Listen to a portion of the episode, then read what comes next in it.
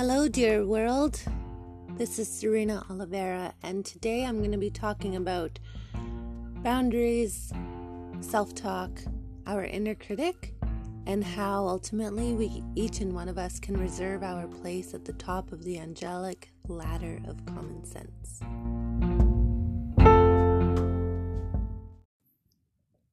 If you haven't already, go grab a piece of paper and a pen or your journal. Grab your tea. If you're driving, drive safe, and I hope you enjoy today's show.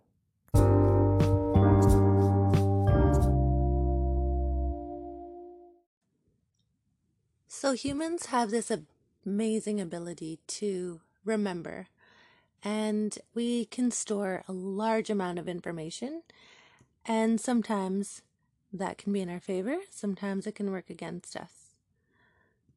I've been running moms groups for the last four years, nearly five years, and since 2016, I've heard hundreds of stories and heard out moms and held space for sharing. And one thing I noticed this week during our group was that there's this common theme that comes up for a lot of us, whether we've had a child, and it doesn't matter if you've had a child or not, it's a common theme of the inner critic. And this voice inside of us can come up and tell us that we're not good enough, that we're not enough, or that we suck. And it's interesting because I just wanted to emphasize that you are enough, and this is why because we have a capacity yeah, to see ourselves and to feel through life intuitively and with trust. And we have ultimately this natural ability and these normal tendencies that we are born with to really feel this expansion of confidence and to really feel our power because we have this power by design, right? Like we are innately amazing and we are distinctly different from other animals around us. And every single creature on this planet has these amazing adaptive tendencies.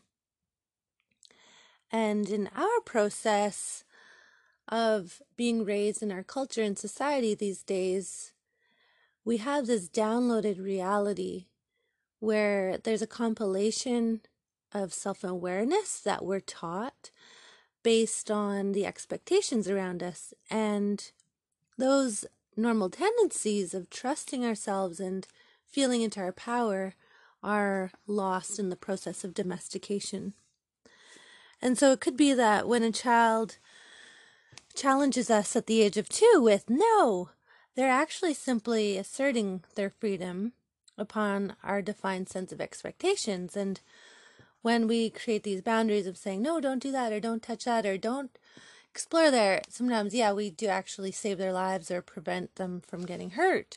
But sometimes there can be a point of attention where we can actually do more harm than good. So, an example of this is if we're really tired and exhausted, and if we tell our kids that they need to be quiet and they're too loud, um, sometimes it can come across as being harsh, and and there's an example of this in uh, in some cases where we might even say i don't like your voice. You don't have a nice voice. I want you to be quiet now and that can actually be an incident where there's like this long lasting trauma this is an example of what can happen is that this child might not ever sing again or feel afraid to even communicate and share their voice so there's these little lines of communication, these narratives that pulse through our interactions in our day to day. And these create patterns that we inherit as adults. And unfortunately, it's this form of domestication where one by one, with our interactions with these scenarios, we have these understandings and internalized embodied agreements where our freedom and our sense of self disappears. So, an example too is that if we feel this kind of inner niggly feeling um, when we're feeling like I don't know what to do. I don't know how to do this. We might feel this internalized shaming or blaming. And when we're sleep deprived with young babies, for example, we might feel like we really suck. We feel like we want to give up. And our freedom to really feel into the inner trust is severely waned. So there's a system too, right? Like it just it starts with our external culture and world and then it extends into our first impressions when we go to school and we're expected to work in a certain way. And so these expectations become this way that we actually can judge ourselves. And we judge the world around us every single day. We judge the weather, we judge our dogs, we judge our cats, we judge our kids, we judge our partners, and we judge ourselves.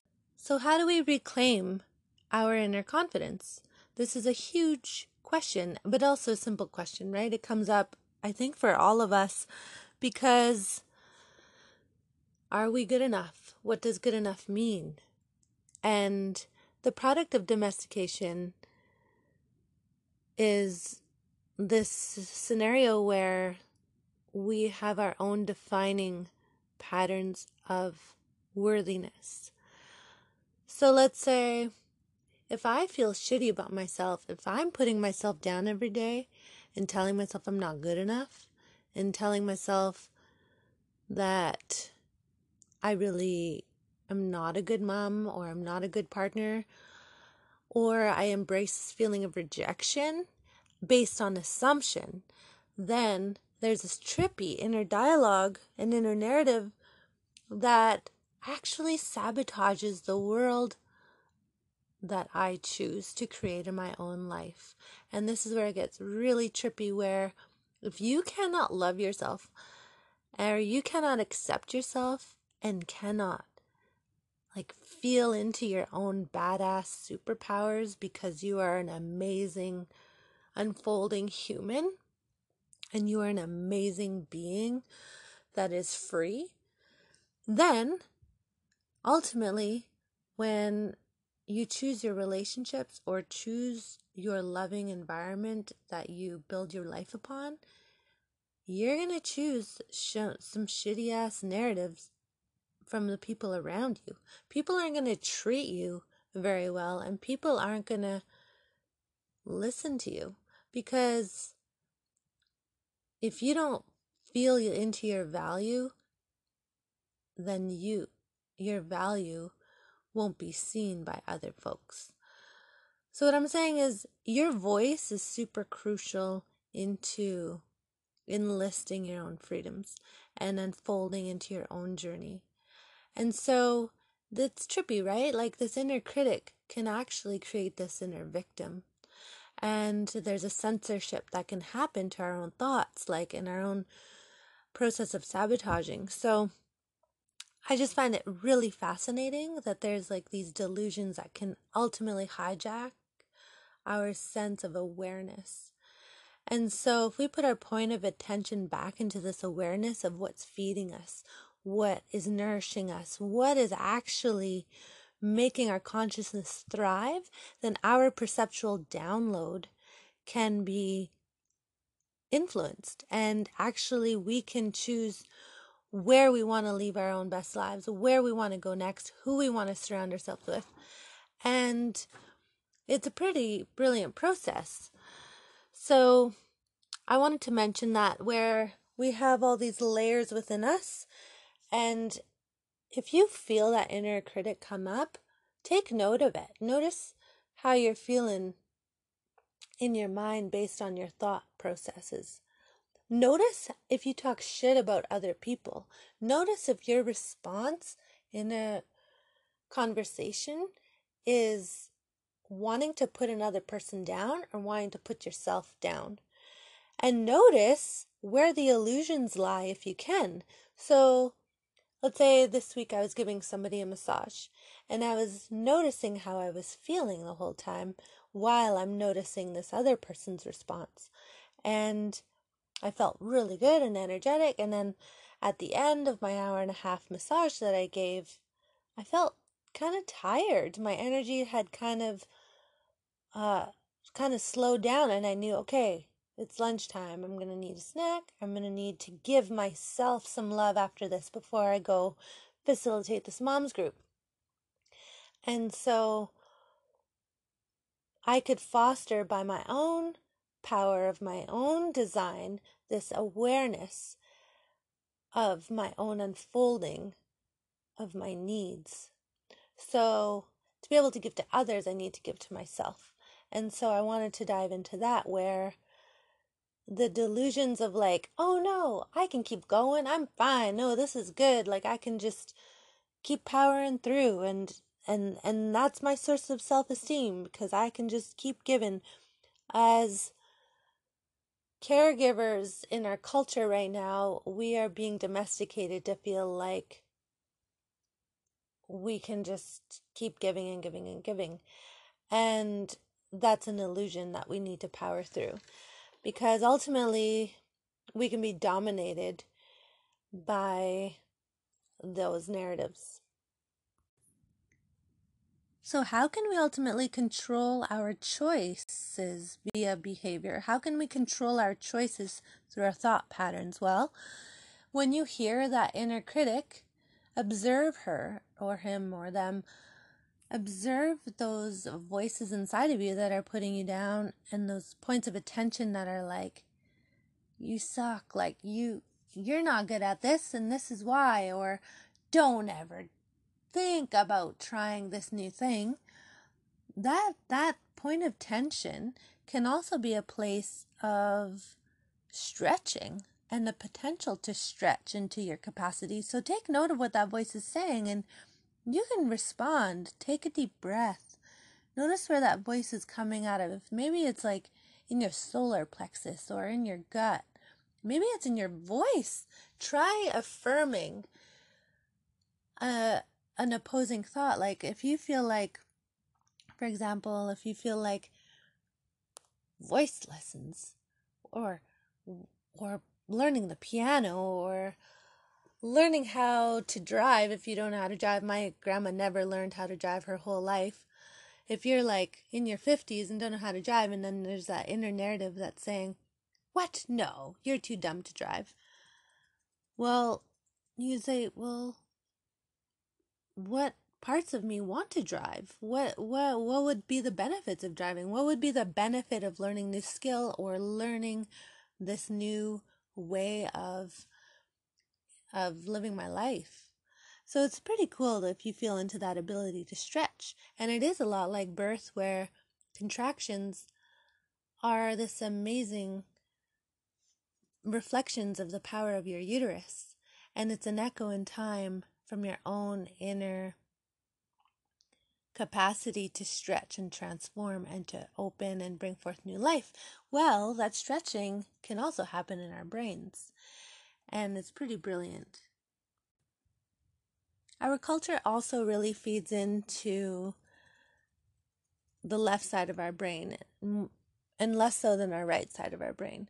So if we look at the left side of our brain, there's the process of information that they like it's like you see everything as is and you can incorporate the elements of the educational system and the left side ultimately guards the gate of our thoughts and of our actions. And ultimately, we also keep each other in line by peer pressure. And that's a side of our brain that embraces our comfort zone.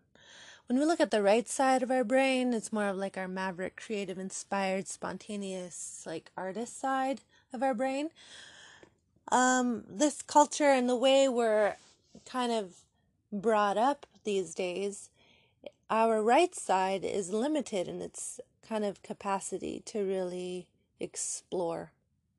And so, what comes out of it, I remember being like 18 and moving out of the house, and maybe some of you out there can relate, but I was like, what do I do next? Somebody tell me what to do somebody tell me what the next steps are. I need somebody to tell me because ultimately for 18 years, I was reliant on that process, that dynamic, that narrative of needing somebody who knew more than me to tell me how to live my life.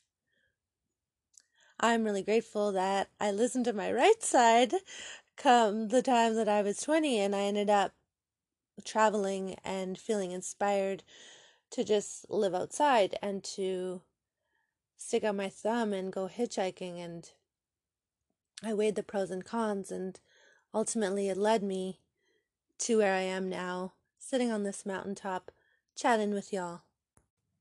Inspiration is pretty cool, hey? Like we might see something or hear something and we might feel super inspired to act upon kind of like a new venture. And so I wanted to bring up the distinction between inspiration versus willpower. I think that there's an illusion that if you feel like you have the will to do it, you can do anything. And that's an interesting kind of deceiving trademark, I think, in terms of our internal download, where actually it's super important to feel inspired. Your inner will is pretty powerful and it can take you to reach your dreams, reach your goals. But without inspiration, there's a lack of creative flow. And so we really need to draw on other people, other places, other ways of living our lives so that we can actually live in more free ways. So I just want to put it out there. What is the most inspiring things that you tell yourself often? What makes you a badass? What makes you amazing? And what are some negative self talk comments that you tell yourself in your day to day? And something that, if y'all really want to dive in deeper, is what do you value in a friendship?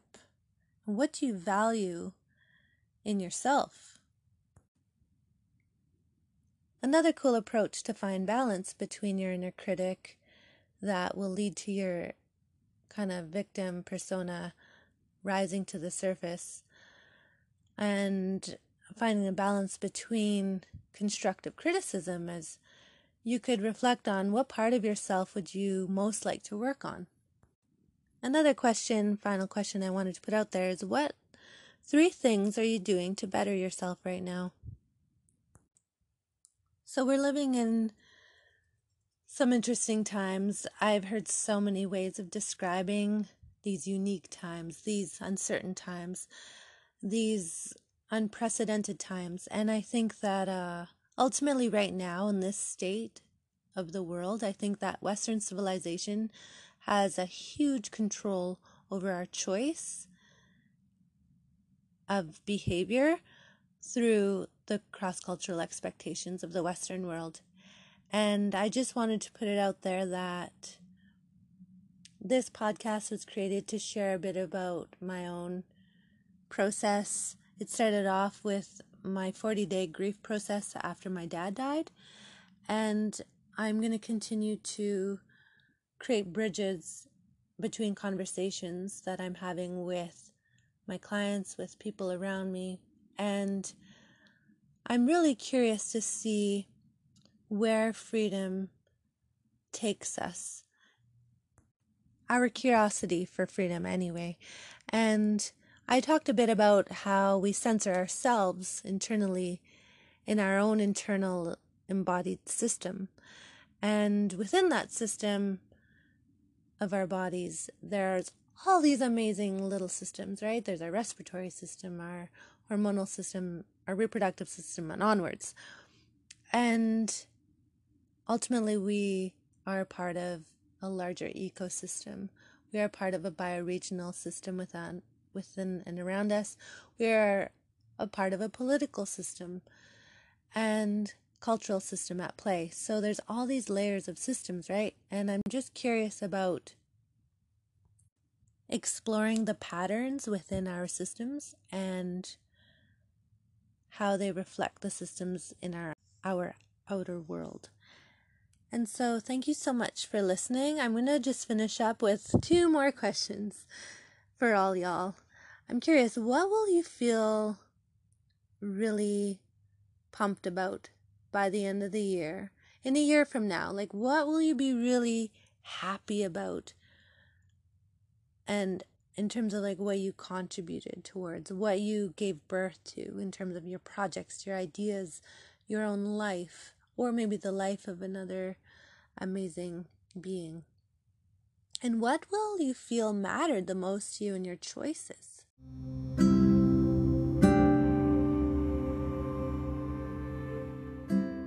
I hope those questions are helpful for you, and feel free to come up with your own. Have you ever heard of free writing? something that you can do every day. You can just take time, spend 10 minutes in front of a journal, and just see what flows out of you. And it can be helpful to see what kind of niggly, nagging thoughts can come up. And sometimes your self critic can be actually, you can have a conversation with your inner critic, which is kind of cool. So I hope that you gathered some tips and tricks today. It was lovely to share some extra wisdom with you all, and I hope that you're feeling empowered, you're feeling resourced, and you're feeling loved. And if you feel like checking me out on birthingfreedom.com, You'll find a little bit more about me, what I offer, where I come from, and if you sign up for my newsletter, you'll find some extra tidbits of love and wisdom in your email box. So, why not add a little bit more to your toolbox? And I really appreciate the support and love. Thank you for choosing to listen to Birthing Freedom with Serena. Take care.